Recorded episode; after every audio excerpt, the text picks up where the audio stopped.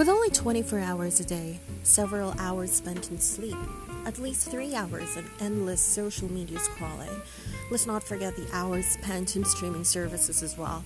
How many real conversations do you make? How many times have you pondered on a situation or an emotion real time?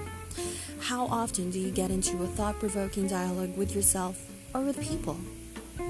This is Marjorie, and this is how I stay connected while adapting to the new normal and despite of a lot of. You are listening to Typical Atypical, a soon to be compilation of extraordinary stories from ordinary people. Hop on!